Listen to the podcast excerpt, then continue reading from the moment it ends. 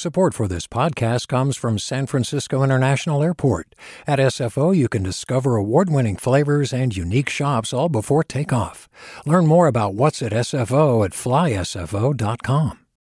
Hey, it's Avery Trufelman, host of Articles of Interest. And I've got to say, I've been a fan of KQED ever since I was a little kid and I would come out to San Francisco to visit my grandma. It was just what we'd always turn on every time we got in the car, every time we were making dinner and turning on the radio. It was always KQED.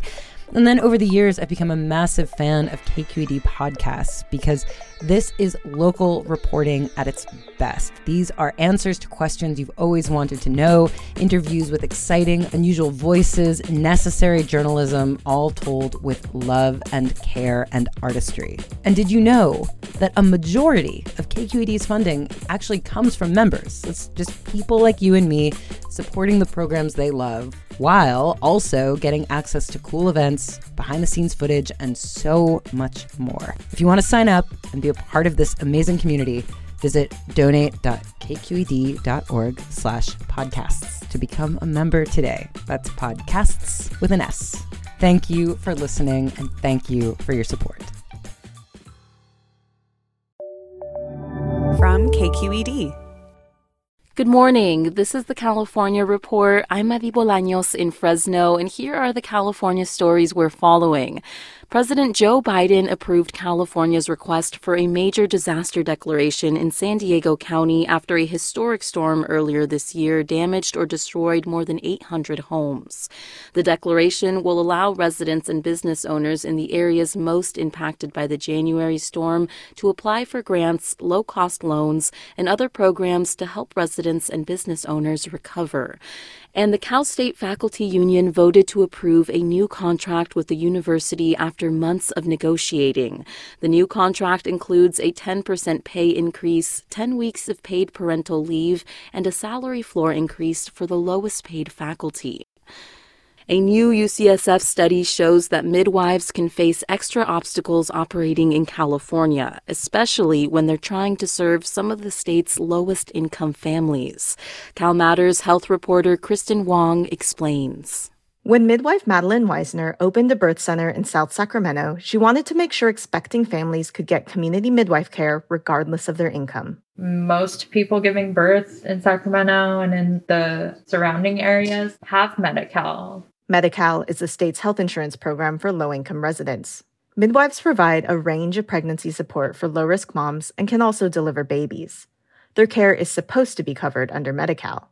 But midwives across California told UCSF researchers that state policies make it extremely difficult for them to register as Medi-Cal providers. And low and delayed reimbursement makes it almost impossible to stay in business. Weisner says some of her patients have had two or three babies before insurance reimbursed her for the first one. My spouse filed bankruptcy with the money that we've spent on the birth center and no savings to speak of. The barriers facing midwives are especially concerning at a time when options for maternal care are thinning out across the state. A CalMatters investigation found that at least 46 maternity wards have closed in California since 2012. We have a maternity desert situation. Literally, hospitals are closing. Birth centers will be a necessary strategy for that. That's Holly Smith, who leads the California Midwifery Learning Collaborative. A spokesperson for the Department of Healthcare Services, the agency that oversees Medi-Cal, said in an emailed statement that the state is working closely with Smith and the Learning Collaborative to help midwives. But that support won't come soon enough for Madeline Weisner.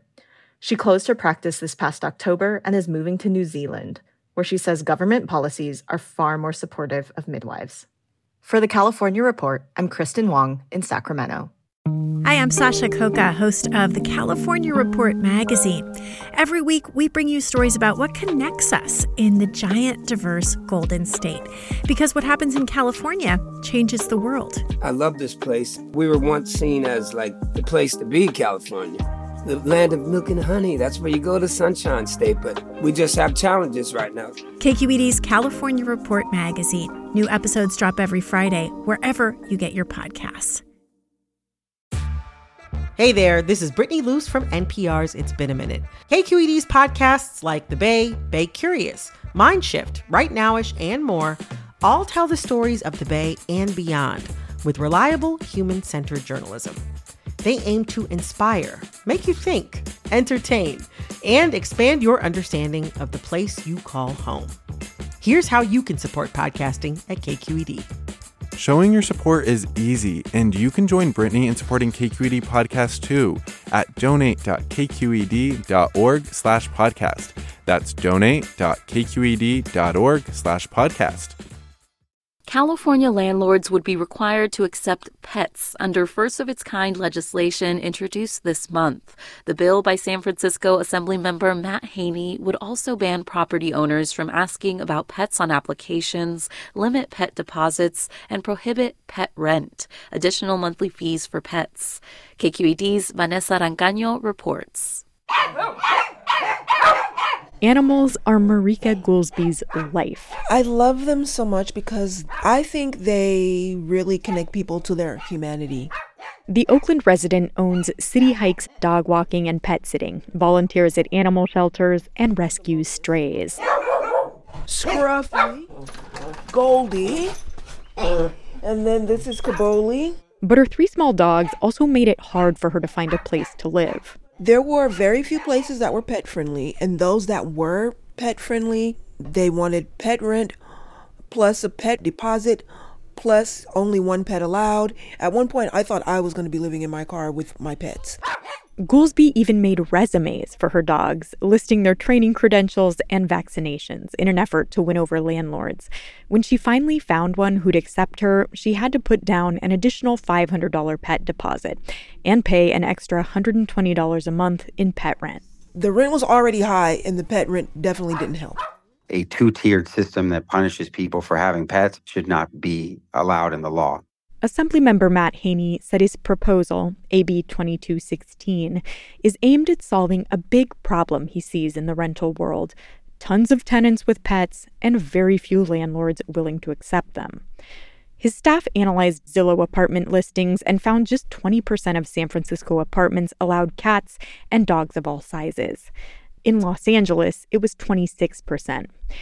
Meanwhile, other surveys have found two in three households nationwide own pets. We're not going to solve our housing crisis if we continue to allow for no protections for pet owners who represent the majority of our tenants. He said the law would make exceptions for landlords who have good reasons for excluding pets from their properties, things like allergies, as long as owners can provide written documentation.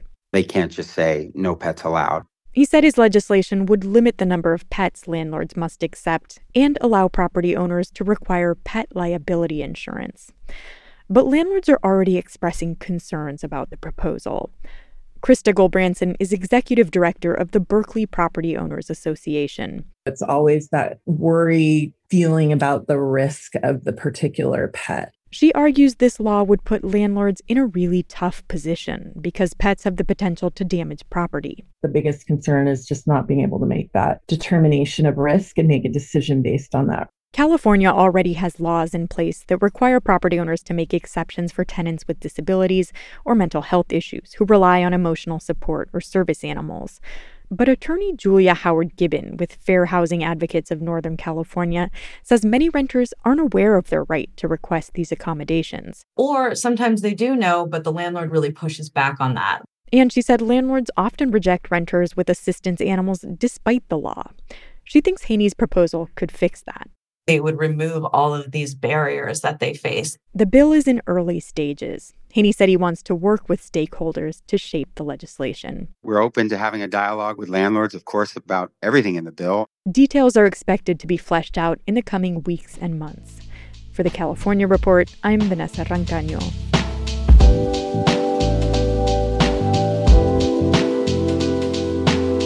And that is the California Report for Tuesday, February 20th. We're a production of KQED Public Radio. I'm Madi Bolaños. Thanks for listening and have a great day. Support for the California Report comes from Hint, fruit infused water with no sugar or diet sweeteners with more than 25 flavors, including watermelon and pineapple. In stores or delivered from hintwater.com. The James Irvine Foundation, committed to a California where all low income workers have the power to advance economically. Learn more at irvine.org. And Eric and Wendy Schmidt, whose philanthropy works to create a cleaner, healthier, more secure world for all on the web at theschmidt.org. Do you love learning about the San Francisco Bay Area? Its history, its people, its unique blend of cultures? Then you should check out the Bay Curious book. I'm Katrina Schwartz, editor and producer on the Bay Curious podcast, and I'm here to let you know that for the month of May, we've worked out a sweet deal for KQED podcast listeners. Right now, you can get the Bay Curious ebook for $1.99. That's right, $1.99. Just search for Bay Curious wherever you get your ebooks or find a link in our show notes. This offer does expire at the end of the month, though, so you'll want to act on it fast. Happy reading!